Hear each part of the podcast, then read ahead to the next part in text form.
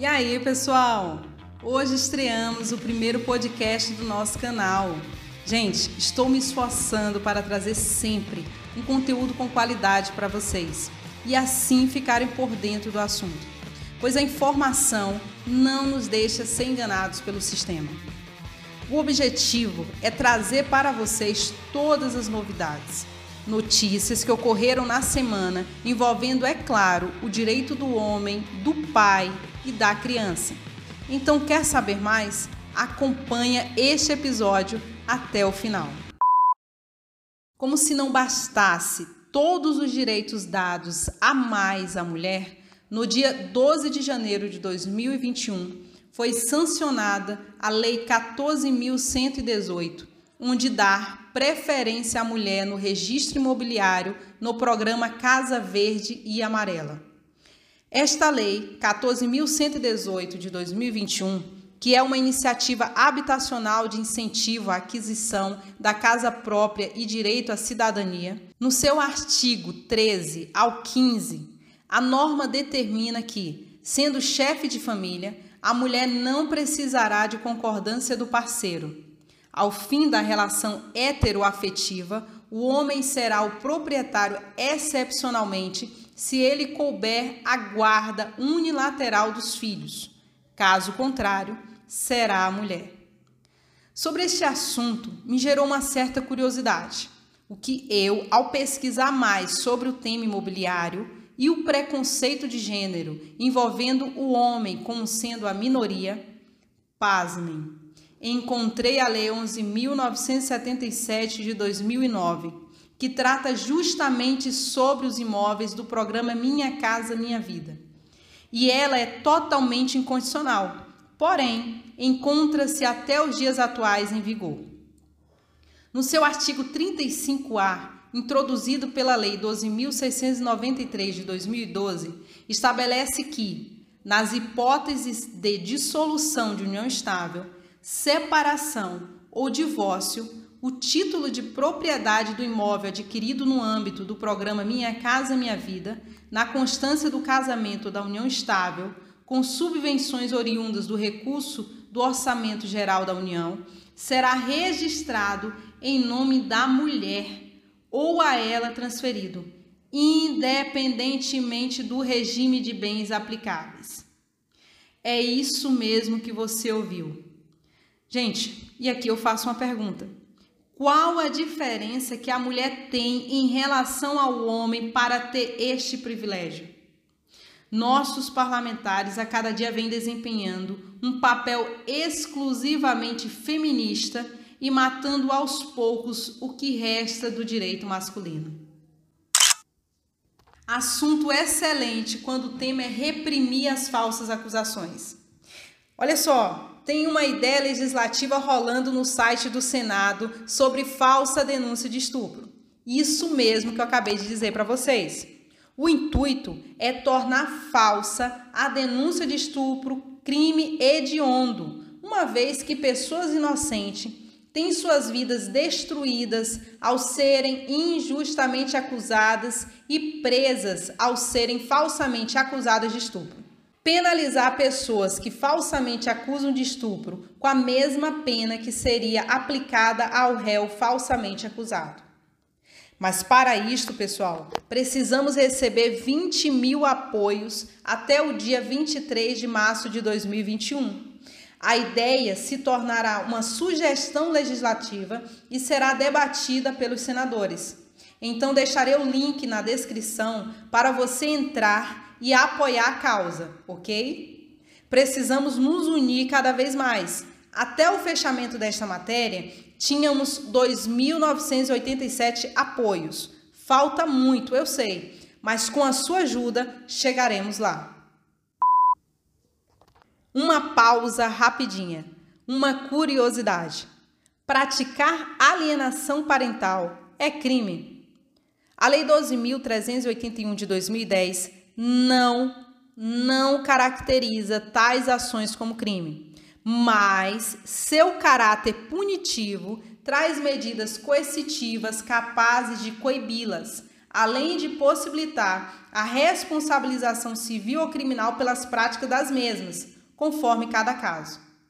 Então, estamos gerando aqui uma campanha contra a alienação parental. E ao tirar suas fotos, coloque hashtag não AP. Mentira tem perna curta. Mãe acusa pai de abuso sexual na filha. Jurisprudência quentinha para vocês da oitava Câmara Civil do Tribunal de Justiça do Rio Grande do Sul. Processo de número 000 8440 14 2019 821 7000. Pessoal, se liga em como a alienadora agia. A forma foi detalhada no relatório do desembargador relator José Antônio César. A genitora criou uma história que talvez tenha passado a acreditar, em que o pai figurava como um monstro abusador, de quem a mãe iria proteger a filha, ao contrário do que a própria progenitora fez. Assim, desqualificou o pai, que se tornou pessoa da qual a infante passou a ter medo, causando evidente prejuízo à manutenção de vínculos com este, além dos prejuízos psicológicos fatalmente acarretados na menina, em evidente prática de alienação parental. O pai da menina alegou que os autos estão alicerçados na palavra de uma mãe alienadora que é fantasiosa e totalmente distorcida da realidade. Com efeito, após uma análise cuidadosa e detalhada dos autos, verificou-se que as graves acusações de abuso sexual praticadas pelo genitor contra a filha não passam de alegações, sem qualquer elemento de provas que possam embasar os relatos e que, inclusive, são evadados de contradições e ausência de esclarecimentos coerentes sobre a dinâmica do ocorrido. Resultado foi o improvimento do recurso da mãe, gerando a jurisprudência acusação de abuso sexual praticado pelo genitor contra a filha, constatada a ausência de alienação parental perpetrada pela mãe, necessidade de reconstrução dos laços afetivos entre pai e filha, sentença reformada. E aqui, mais um pai pode ter o convívio paterno resguardado, lembrando que ele deverá reconstruir os laços afetivos com a filha, após ela ter sido gravemente ferida pelas práticas da alienadora mãe. Como já relatado anteriormente, estamos realizando a campanha contra a alienação parental. Então, se você for tirar suas fotos, coloque hashtag não. O apoio do judiciário nas falsas acusações vem sendo desempenhada mais ainda quando geraram a delegacia eletrônica, onde a mulher pode registrar um boletim de ocorrência online contra um homem, além de requerer medida protetiva, sem ao menos ter nenhuma prova cabal para tanto. Pode, inclusive, citar um homem de qualquer estado sem ao menos conhecê-lo. Foi explicado por mim no vídeo aqui no canal o poder de destruição de uma mulher. Neste vídeo foi falado bem mais sobre o tema. Se você perdeu, lhe convido a assistir e ficar por dentro de como é feito este boletim de ocorrência online e como o sistema está agindo para diminuir os direitos constitucionais do homem. Aqui concluo o nosso primeiro episódio. Eu já falei essa semana, mas eu vou repetir aqui para você para não se esquecer. Nesta segunda, iremos falar sobre como a Lei Maria da Penha foi criada e o processo acusatório movido pela própria Maria da Penha contra seu ex-companheiro, o senhor Marco Antônio Heredia Viveiros. Será que realmente você sabe toda a verdade? Conto com a presença de você na live ao vivo às 20 horas no canal no YouTube e no Facebook. É isso aí. Não esqueçam de curtir, compartilhar para os grupos e amigos e inimigos. E ah, deixe seu comentário aqui embaixo que estarei respondendo sua dúvida na live ao vivo de terça-feira. Tchau, até segunda e um cheiro no cangote. E aí, pessoal? Quem está falando aqui é a Jamile Venceslau, advogada especialista em direito do homem. Mais um podcast para vocês quentinho e recheado de muitas notícias e informações. Lembrando que toda quinta-feira tem episódio novo no ar. Homem consegue medida cautelar contra ex-namorada que o perseguia e ameaçava. A fim de resguardar a integridade física, psíquica, emocional e moral de um homem e sua família, a Justiça do Distrito Federal concedeu medida cautelar contra a ex-namorada acusada de persegui-lo após o término do relacionamento. O primeiro juizado especial criminal de Brasília decidiu que ela deve manter distância e está impedida de fazer contato com o autor da ação e com os pais dele. No caso, o homem relatou que ele e o pai sofreram ameaças da mulher. Ela também danificou seu carro, usou fotos de sua irmã para fazer-se passar pela ex-cunhada e enviou mensagens com uma lista de informações sobre vários familiares. Ela também teria deixado claro que sabia sua rotina de horários. O Ministério Público do Distrito Federal sustentou que a situação é de risco e de perturbação da tranquilidade e paz de espírito. A magistrada respondeu pelo caso e concordou, citando, ao deferir o pedido, a necessidade de concessão da medida cautelar prevista no inciso 3 do artigo 319 do Código de Processo Penal. Com a medida cautelar, a ex-namorada deve manter uma distância de 300 metros do homem e de seus familiares. Ainda deve se abster de realizar qualquer comunicação, ainda que por telefone, seu ou de terceiros, sob pena de configuração do crime de desobediência de ordem judicial. É, pessoal, a violência doméstica contra o homem também existe e é de várias espécies. Merece total atenção do Poder Judiciário. A sociedade, inclusive alguns homens, viu, acabam até fazendo chacota da situação, o que deve ser evitado e levado a sério, pois o número de crimes está a cada dia aumentando mais e mais, sendo que o homem não denuncia. Tese de legítima defesa da honra é questionada no STF. O Supremo Tribunal Federal foi questionado em dezembro de 2020 sobre a constitucionalidade da tese jurídica de legítima defesa da honra na arguição de descumprimento de preceito fundamental ADPF 779, proposta pelo Partido Democrático Trabalhista, o PDT, com o pedido de liminar, a legenda defende que a argumentação tem sido aplicada para defender e absolver feminicidas.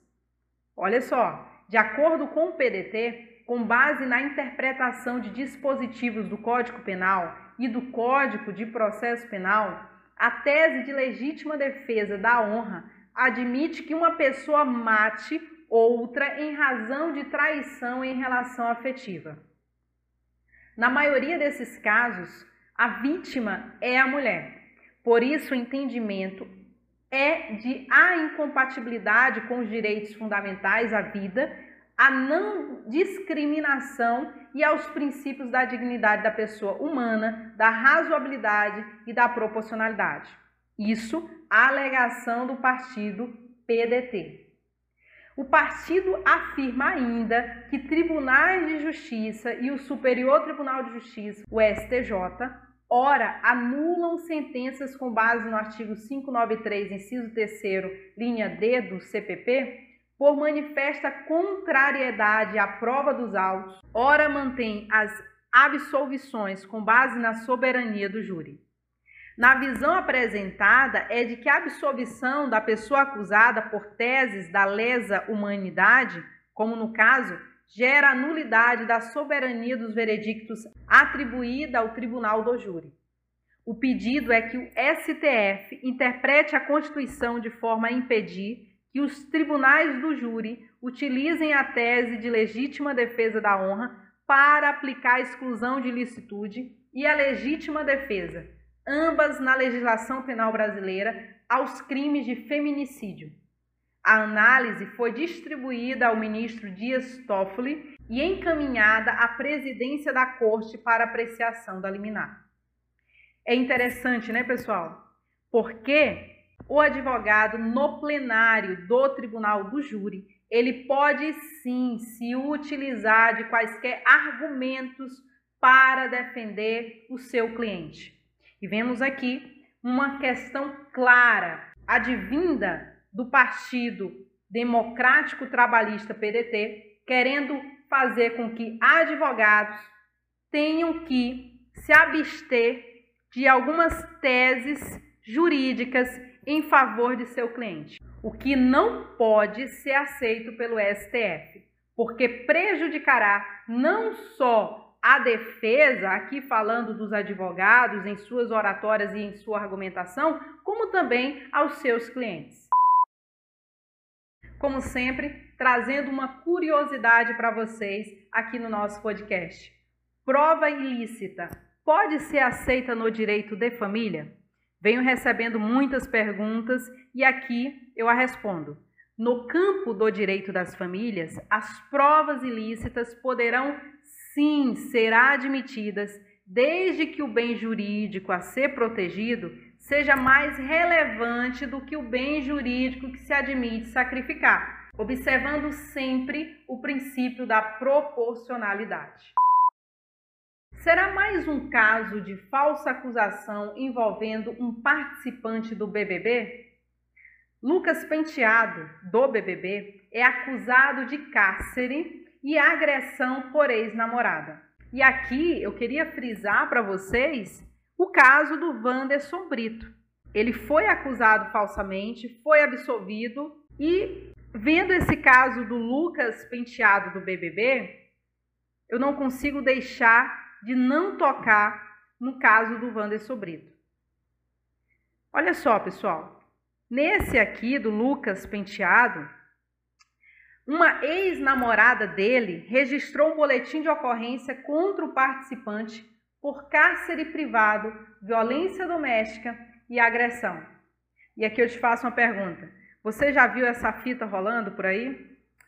Pois é, o documento foi registrado na Delegacia da Mulher de Diadema. É uma mulher de 20 anos que teve a identidade preservada. Começou a namorar com o ator em janeiro de 2020. Em março, quando foi ao apartamento do namorado, de acordo com ela, viu, pessoal? Para passar um final de semana, ela diz que foi impedida de ir embora. De acordo com o relato dela, Penteado disse que os dois iriam se casar e que por isso ela devia morar na residência dele. Para impedir a namorada de sair, escondeu o celular dela, a chave do apartamento e também a teria agredido com empurrões e puxões no braço. Essa jovem de 20 anos conta ainda que se sentiu pressionada a fazer sexo com o autor por medo. Ele também teria dito que se a relação não fosse mantida, a ex-namorada não seria de mais ninguém. Continuando, no depoimento dela, o participante do BBB foi diagnosticado na época com depressão e ansiedade. E aí você faz aquela pergunta: por que essa moça não foi na delegacia antes? Por que deixou para ir na delegacia somente agora que o cara entrou no Big Brother Brasil? Sabe o que foi que ela respondeu à polícia quando indagada sobre isso? Ela disse que estava com medo e por isso não prestou queixa. É cada uma, né? Porque sempre é dessa forma. E como já dito para vocês, esse caso só me faz lembrar do ex-participante do BBB, Wanderson Brito, em que foi acusado falsamente de ter cometido crimes de violência doméstica, sendo absolvido das acusações porém teve que ser retirado do programa. A mulher utilizou-se do meio de forma vingativa para prejudicá-lo, após descobrir que ele iria participar do programa. Pessoal, eu entrevistei o Wanderson e falamos sobre todo o ocorrido. Irei deixar o link na descrição para você saber o terror que ele passou e a humilhação sofrida em rede nacional por causa de uma falsa acusação. Foram gravados dois vídeos com ele. O primeiro, somente ele e eu, com o tema Vanderson Brito, ex-BBB, fala sobre falsas acusações e quais medidas tomou. O segundo tivemos a presença do advogado dele, onde nós analisamos de forma crítica e jurídica sobre todos os casos judiciais que o Wanderson respondeu. Urgente. Homem ameaçado por mulher pode pedir a aplicação da Lei Maria da Penha. Essa fonte é do Tribunal de Justiça do Mato Grosso. O juiz titular do Juizado Especial Criminal Unificado de Cuiabá, Mário Roberto Cono de Oliveira, determinou de maneira inovadora a aplicação de medidas protetivas de urgência em favor de um homem que vem sofrendo constantes ameaças da ex-companheira depois do fim do relacionamento. Para o magistrado, há elementos probantes mais do que suficientes para demonstrar a necessidade de se deferir as medidas protetivas de urgências requeridas, aplicando assim, por analogia, o que estabelece a Lei 11.340 de 2006, mais conhecida como Lei Maria da Penha. A decisão judicial determinou que a ré deve se abster de se aproximar do autor a uma distância inferior a 500 metros incluindo sua moradia e local de trabalho, e que se abstenha de manter qualquer contato com ele, seja por telefonema, e-mail ou qualquer outro meio direto ou indireto. Na mesma decisão, o juiz advertiu que, no caso do descumprimento, a ré pode ser enquadrada pelo crime de desobediência e até mesmo por ser presa. No pedido formulado nos autos da no pedido formulado dos autos da ação 1074 de 2008, o autor afirmou que vem sofrendo agressões físicas, psicológicas e financeiras por parte da ré. Ele instruiu o pedido com vários documentos, como registro de ocorrência, pedido de exame de corpo de delito, nota fiscal de conserto de veículos avariado pela ex-companheira e diversos e-mails difamatórios e intimidatórios enviados por ela. O autor requereu a aplicação da Lei 11.340 de 2006, conhecida como Lei Maria da Penha. Por analogia, já que não existe lei similar a ser aplicada quando o homem é vítima de violência doméstica, reconhecendo a necessidade premente, incontestável da Lei Maria da Penha, que constituiu em trazer segurança à mulher vítima de violência doméstica e familiar, o juiz Mário Cono de Oliveira admitiu que, Embora em número consideravelmente menor, de acordo com ele, existem casos em que o homem é quem vem a ser vítima. Segundo o magistrado, por sentimento de posse e de fúria que levam a todos os tipos de violência, diga-se, física, psicológica, moral e financeira. Segundo ele, o magistrado, quando se trata de norma incriminadora, a lei penal não pode ser aplicada por analogia porque fere o princípio da reserva legal prevista no Código Penal em seu artigo 1. Não há crime sem lei anterior que o defina, não há pena sem prévia combinação legal. Por outro lado, o juiz Mário Cono assinalou, citando vários doutrinadores, que se não se pode aplicar a analogia em malum parte, que é contra o réu, não quer dizer que não poderia aplicá-la em bonum parte, ou seja, em favor do réu, quando se trata de norma incriminadora. Ora, se podemos aplicar a analogia para favorecer o réu, é óbvio que tal aplicação é perfeitamente válida quando o favorecido é a própria vítima de um crime. Por algumas vezes, de acordo com ele, se deparou com casos em que o homem era vítima do descontrole emocional de uma mulher que não media esforços em praticar todo tipo de agressão possível. De acordo com ele, já foi obrigado a decretar custódia preventiva de mulheres à beira de um ataque de nervosismo, que chegaram a tentar contra a vida de seu ex-consorte por pura e simplesmente não concordar com o fim de um relacionamento amoroso. Na decisão, o magistrado enfatizou que o homem não deve se envergonhar em buscar socorro junto ao Poder Judiciário para fazer cessar as agressões da qual vem sendo vítima. É sim ato de sensatez, já que não procura o homem vítima se utilizar de atos também violentos como demonstração de forma de vingança. E compete à justiça fazer o seu papel de envidar todos os esforços em busca de uma solução de conflitos, em busca de uma paz social. Então é isso, pessoal. Compartilha, curte e se você está assistindo pelo YouTube, deixa aqui embaixo o seu feedback. Vai ser muito importante para mim. Me segue nas redes sociais, o Instagram, Facebook o YouTube, tudo é só colocar o meu nome Jamile Venceslau. E detalhe, tem um grupo no Telegram com o tema Direito do Homem com Jamile Venceslau. Vou deixar o link na descrição. Até a próxima e um cheiro no cangote.